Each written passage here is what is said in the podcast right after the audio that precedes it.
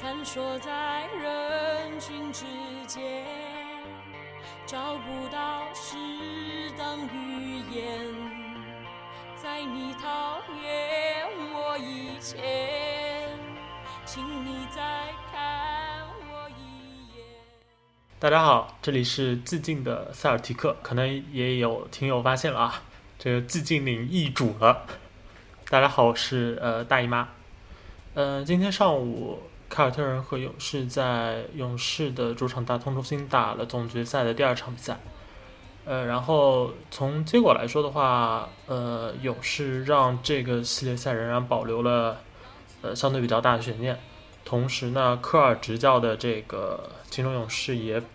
保持了科尔自己的一个记录吧，就是系列赛从没有以零比二开场过。今天的这场比赛呢，其实整个走势来看，其实呃一个明显的一个态势是凯尔特人在进攻端的表现可以说是一个逐节走低的一个状况。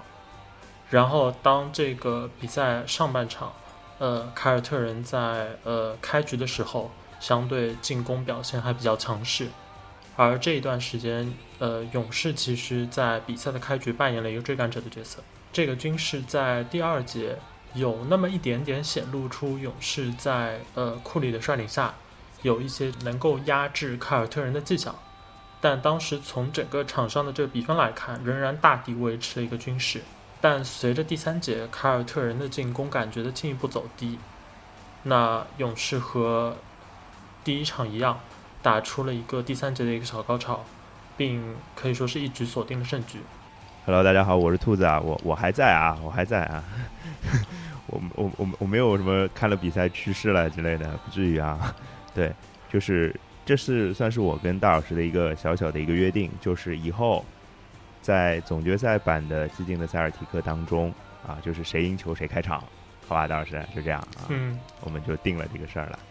嗯，其实今天这个比赛插一个小插曲是。我第三节就是勇士真正拉开比分的那一段，我其实没有看到啊，我去干我真正的本职工作去了，我在认真上课，然后下了课一看一看手机就那样了。因为教书育人的这个重任，所以导致凯尔特人输掉了第二场比赛。你就这么理解吧，我很伟大是吧？那那我琢磨一下啊，那个第怎么讲？第第三场、第四场啊，不对，第四场还行，第四场是周末。第三场又完蛋了呀，好像也是这个时间，可能会在第二节被勇士打出一个高潮，因为我上课的时间是固定的，是吧？各各 库朗兹有必要私信科尔一下，让他尽力把握好下一场的机会，是吧？对，就是什么调整一下轮换，是吧？就是呃库里早点下，第二节打满，是吧？就这场比赛这样的结果，完全是在我意料之中的。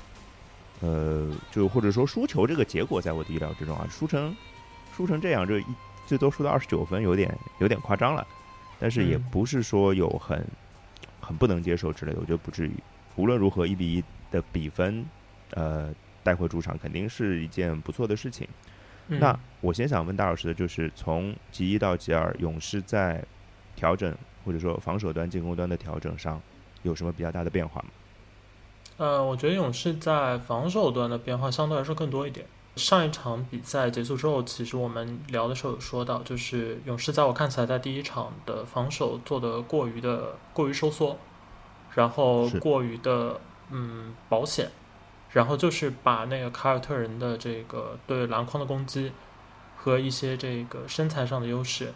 嗯，把它作为了一个比赛的这个重点。然后球员在执行上也普遍的就是呃收的非常小，就所有的选择都是以这个就是。呃，收的非常小，然后堵截这个双探花的这突破路线为一个第一要务的。那第二场比赛看起来就是至少勇士在防守端有一个比较明显的调整是，嗯，不要那么明显的让双探花发现这个球对手在收缩堵我，就至少要让他有一个就是呃进攻的这个开始。特别是就是往往里面就突破啊，或者是往里面压的这样一个攻击动作展开之后，才有一定限度的这个协防，同时不要离这个凯尔特人的在三分线外的接应点太过远，就是避免出现就上一场里边那么多就是我叫远走高飞的这种扑防。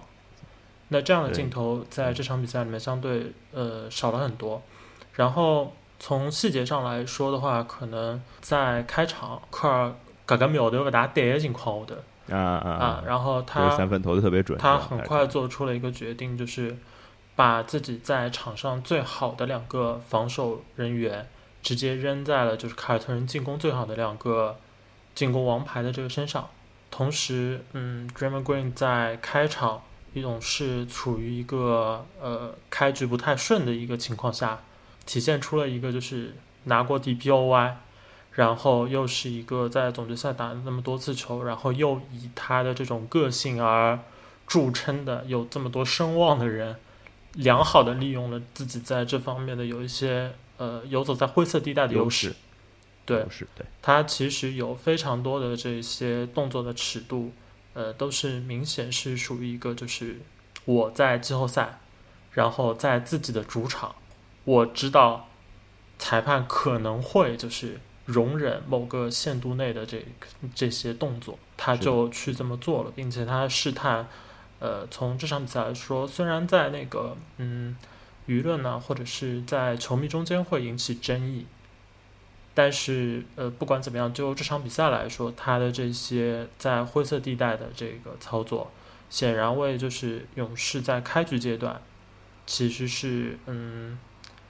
打下了某种呃基础吧，奠定了一些基调。就我我觉得算是拖住了凯尔特人，啊。在某种程度上，对因为呃，其实凯尔特人手风特别顺开场，对，呃，就特别是在三分线外啊，塔图姆虽然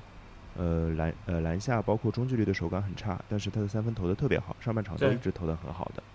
呃 d r a m o n Green 其实是利用了一些，嗯，当然在凯尔特人球迷看来肯定是并不喜欢的一我操些，哎，其实不是说脏这件事情，我觉得就是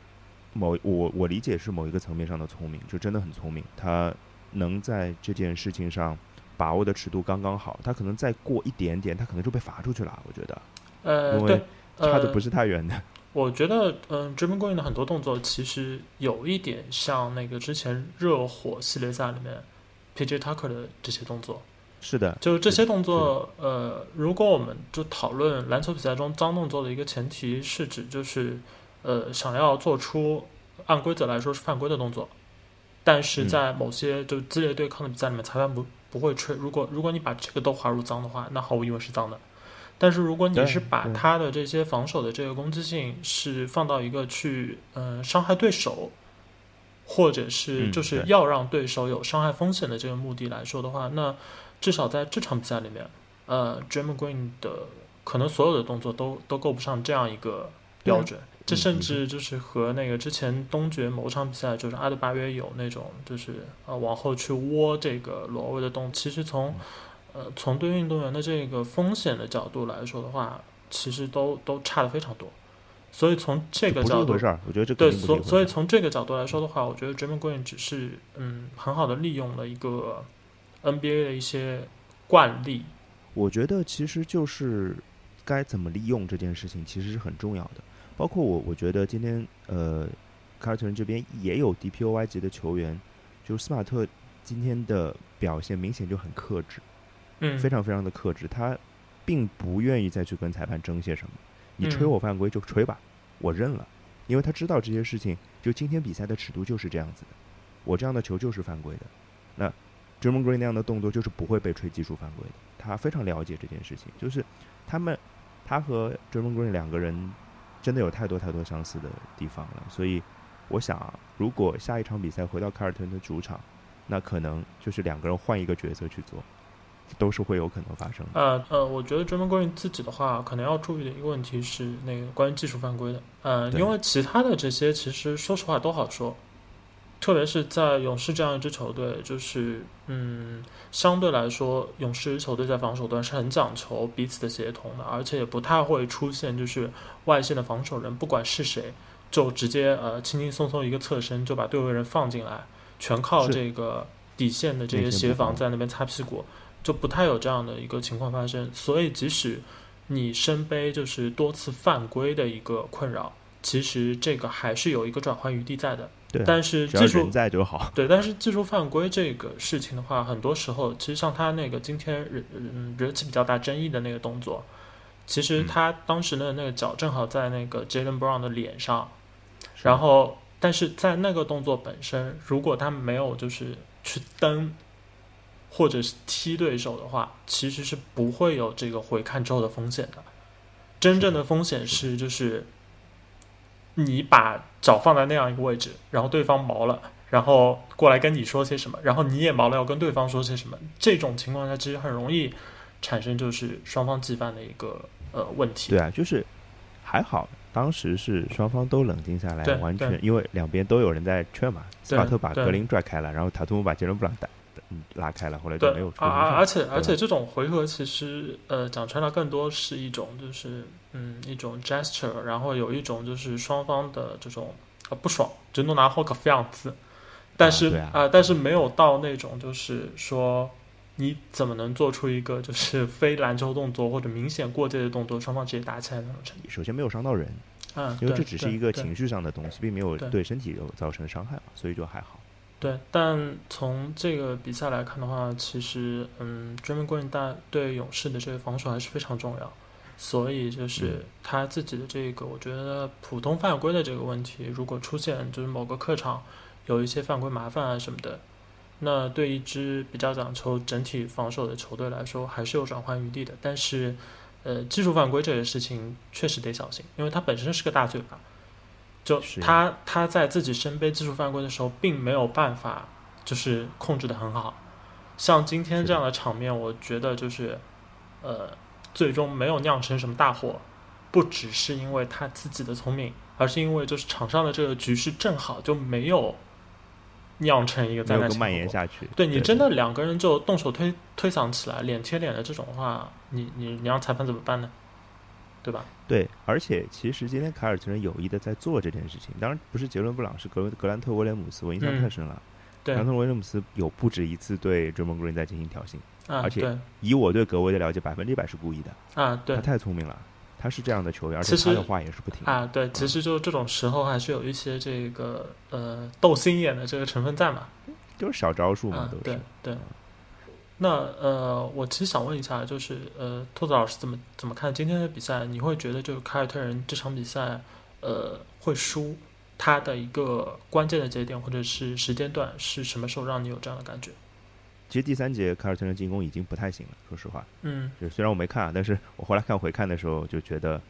呃，有一个比分节点，我记得很印象很深，是六十二比六十八。呃，嗯，那个时候是只差六分啊。就那时候是应该是凯尔特人连续还进了两个三分球吧？好像对是十二分制到六分嘛，对吧？对，格兰特威廉姆斯一个，还有谁一个？塔图姆一个，嗯好像是谁一个？对，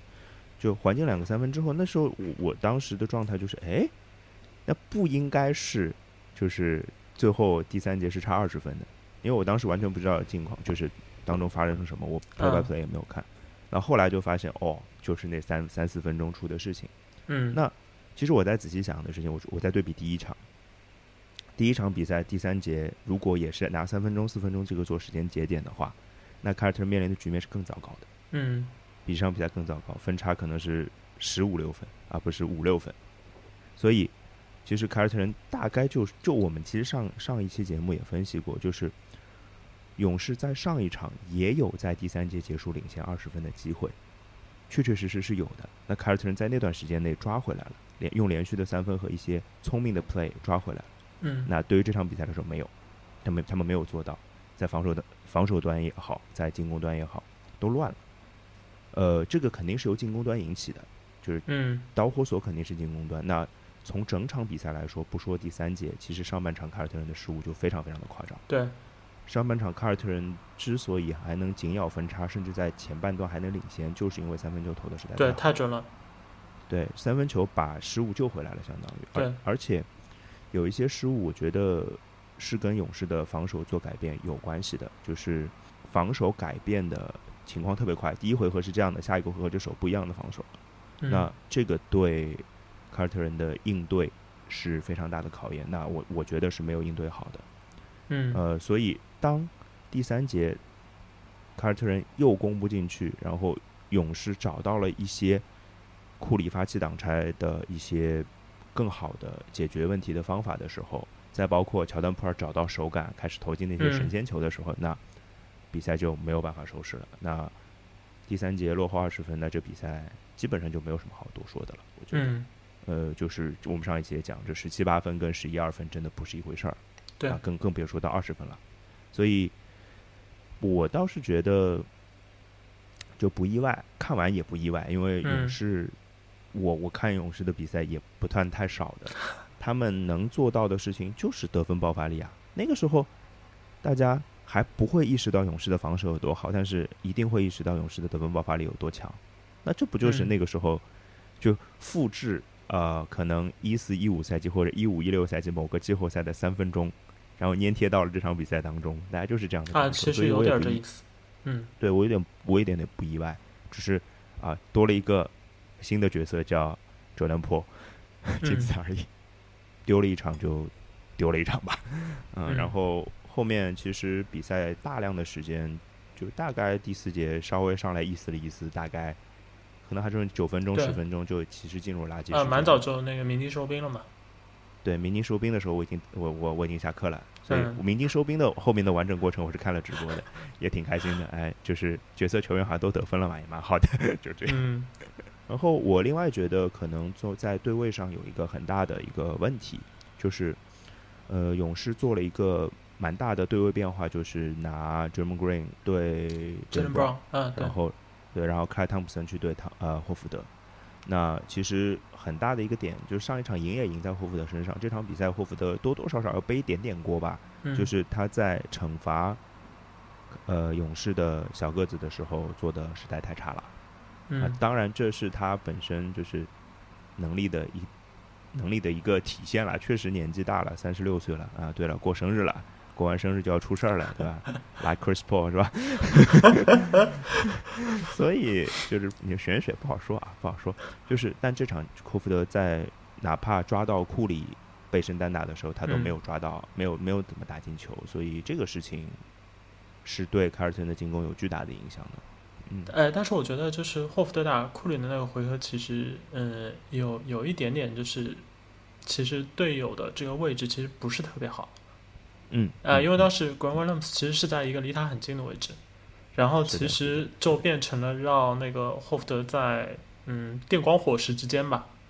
要判断自己把球举起来之后，是我把这球打了，还是哎 Grant 还是 Williams 的这个对位人其实注意力在我身上，我可以传给 Grand Williams 投。他其实不是一个特别干净的，就真的是就是内线的一对一打库里的一个机会。不太可能能做到什么那么干净的一打一，就是在这两个球队的防守体系当中，对其实因为他们的夹击都非常非常的快，对，所以而且呃不是只有库里，其实照在在我的印象当中，或者以霍福德给大家的印象来说，他打任何一个非内线防守球员，应该在背背身单打都是有优势的嘛。霍福德如果做不到惩罚小个子的防守球员的话，那会让勇士的防守更肆无忌惮一些。我觉得，就是嗯或者说他的变招成功了，同时，呃，他对外线的防守可以更轻松的去做轮换，就是那在做挡拆的时候，我就换就好了嘛，反正也你也惩罚不了我。那我觉得可能对于凯尔特人的教练组来说，怎么给霍福德制造更好的对位机会，其实是一个比较有讲究的一件事情了。我不单单只是认为说霍福德真的是啊身体断崖式下降，再也惩罚不了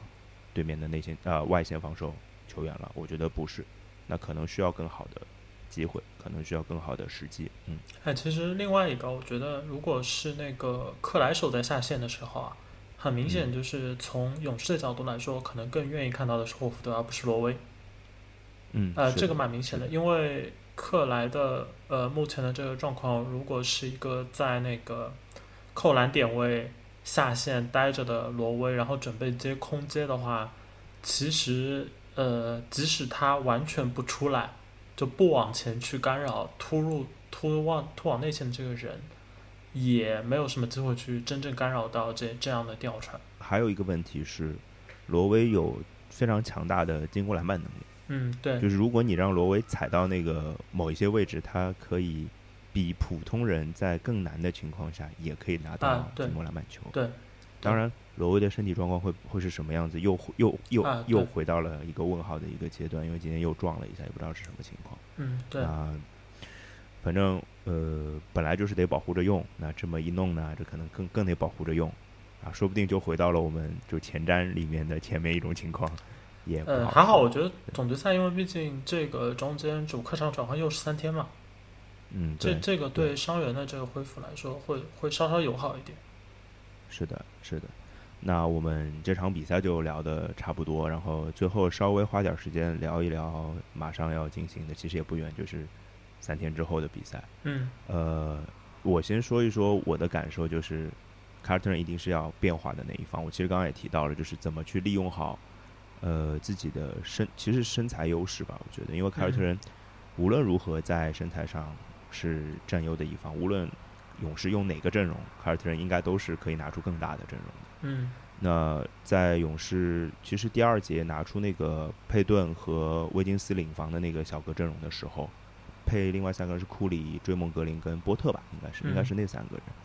就克莱在场下的时候，就是那个时候其实应该是勇士防守最好的那个那套阵容了。在这个情况下，凯尔特人怎么去利用内线的优势？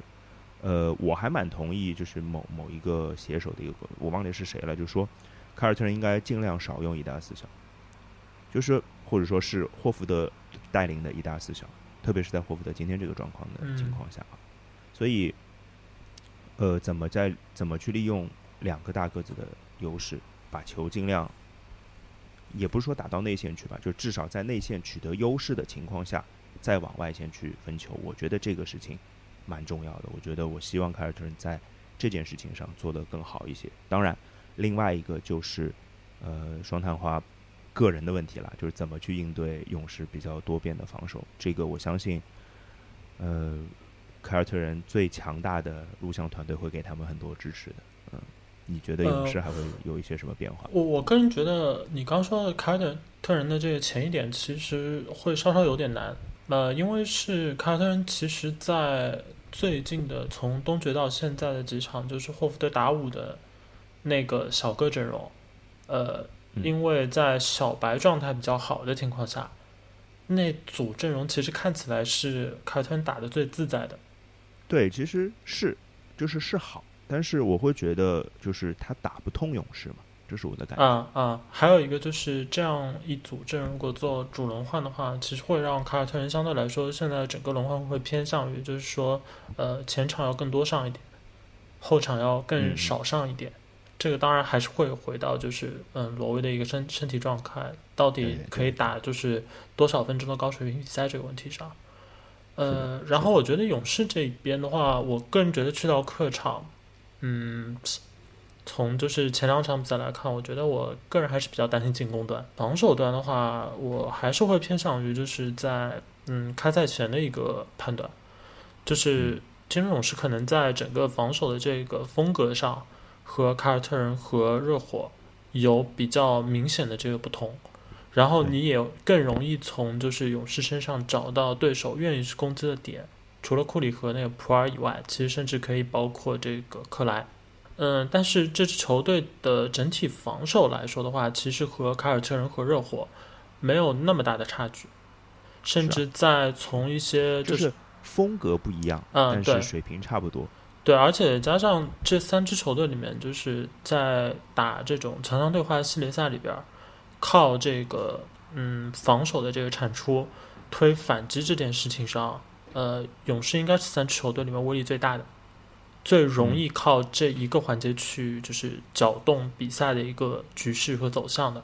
是的，嗯，所以从这个角度来考虑的话，我觉得勇士的防守端应该还是一个，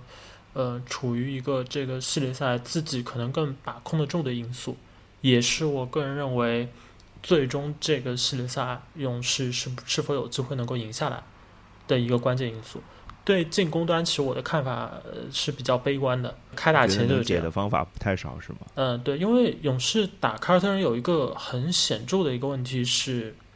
目前的整个球队的这个状态，其实也不止打凯尔特人，其实打大部分的对手，只要是一支防守强队，勇士其实能去就是作为一个呃进攻发起者，能够去就是改变对手防守阵型的人，其实只有库里和这个乔丹普尔。嗯而乔丹普尔又是一个就没有打过足够多的，就是非常强的对手的一个年轻球员。今天可能会对他是一个很好的促进吧。对，像像那个关键时刻的爆发。对，像那个这两场的比赛里面，其实，在看那个比赛直播的时候，我都有说过，就是呃，乔丹普尔的一些就是最终没有得到好结果的回合，其实我觉得教练组是肯定需要给他做心理按摩的，因为有一些就是啊没有拿到这个足够好的结果的回合，像今天有一个是那个突呃 Derek White 的，呃，然后那个回合其实攻的非常漂亮，只是因为最后呃 Derek White 起高一招，就是在那个就就触板前一刻嘛，对，把球盖掉。非常接近的一个球。对对，然后另外一个是打那个泰斯，然后那个球其实也是完全符合那个乔丹普尔自己的特点，其实拖得非常干净，只不过他最后犹豫了，就是他其他其实不太确定自己直接就是全速的去上，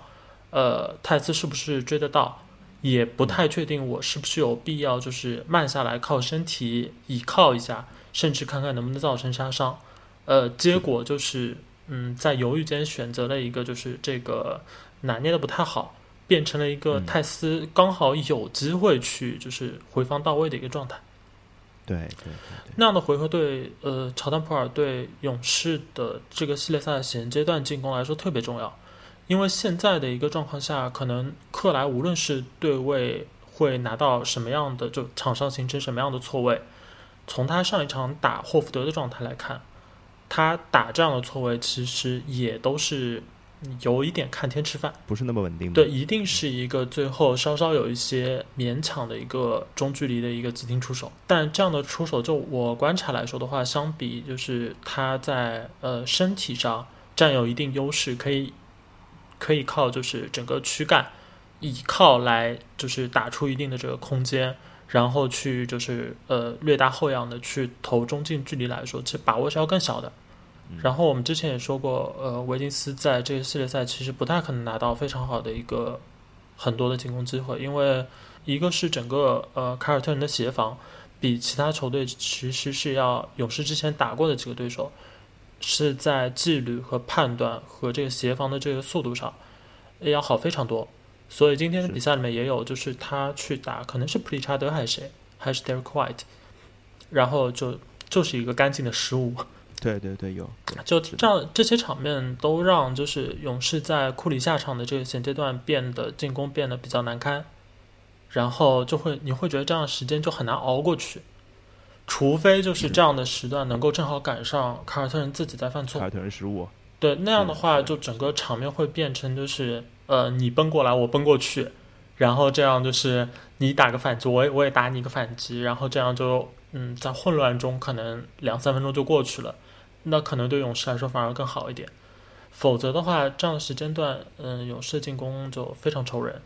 这也反过来会让就是库里的出场时间，比如三十六、三十八分钟这样子，在他在场的时间段里面，勇士会变得更就是容错率更低。就这样的会、嗯，这样的时刻一旦打不好，你可能很难指望在比赛的，特别是第四节开场的那一段，库里出场时间的空窗期，呃，去就是占据优势。这个我觉得从这个系列赛来看都，都还是蛮悲观的。呃，只能希望就是，嗯，克莱目前的状态是一个，他系列赛可能会有爆发场，看能不能啊，能不能爆在一个就是呃勇士需要的时间。另外一个就是教练组得设法让那个乔丹普尔和维金斯能够在一些呃零星的这个时间段里面能够打得更聪明一点，还是要尽可能去找到就是容易去改变对方防守的一个方式，否则的话就会出现就只要库里下场，凯尔特人基本上就是说呃基本盘就应该我追，我我追分的时间啊，对，就基本盘就应该是我能够防死你的进攻。对，那这样当然，这我觉得是凯尔特人一定是对自己有这个要求。嗯对，就我相信，呃，凯尔特人的教练组和球员们一定是意识得到这件事情。那呃对，我要我说凯尔特人要在下一场或者说下两个主场当中要做到的最关键的重点，除了霍福德希望他能够找到更好的内线进攻的状态以外，可能还有一个就是啊，当然肯定还有控制失误这件事情，嗯，这是老生常老生常谈啊对乌多卡呃自己也前说了前瞻对啊，对啊，对啊，就就是这样子嘛。然后可能还有的就是指望指望罗威的膝盖能恢复的好一点，格兰特威廉姆斯能够拿到一些更好的三分出手机会，因为相比打雄鹿啊，嗯其实勇士可能更接近热火的阵容一些，从 size 啊嗯这，个角度上来讲，，所以格威其实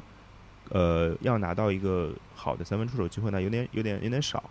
这其实有一点浪费了这个其实他在进攻端的一个很强的一个能力这件事情。嗯就是你让他到内线讨生活，他大学虽然这件事很厉害，但是到 NBA 他不太会啊，这个事儿就就是、啊就是这样。所以凯尔特人在第一场比赛当中是靠多点进攻拿下了比赛的胜利，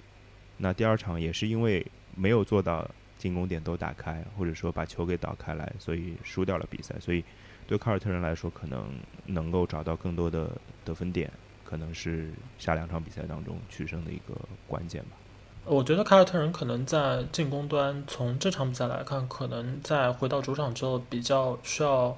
呃着力在这个战前准备上，就要考虑的一个问题是，要设法让那个斯马特和霍福德和双探花之间需要建立联系，就是不能太容易的被切割开，太容易被切割开了之后，会有一个问题，就是之前聊凯尔特人的时候说过，就他们进攻的这个王牌。和这个就是嗯处理球上更有把握、更看得到就是机会在哪里的人，其实稍微有点儿错位。那这种错位可能目前来看的话，塔图姆在很多方面要做的比嗯 Jalen Brown 更好一点。是的，呃，但是在总决赛、系列赛里面，可能凯尔特人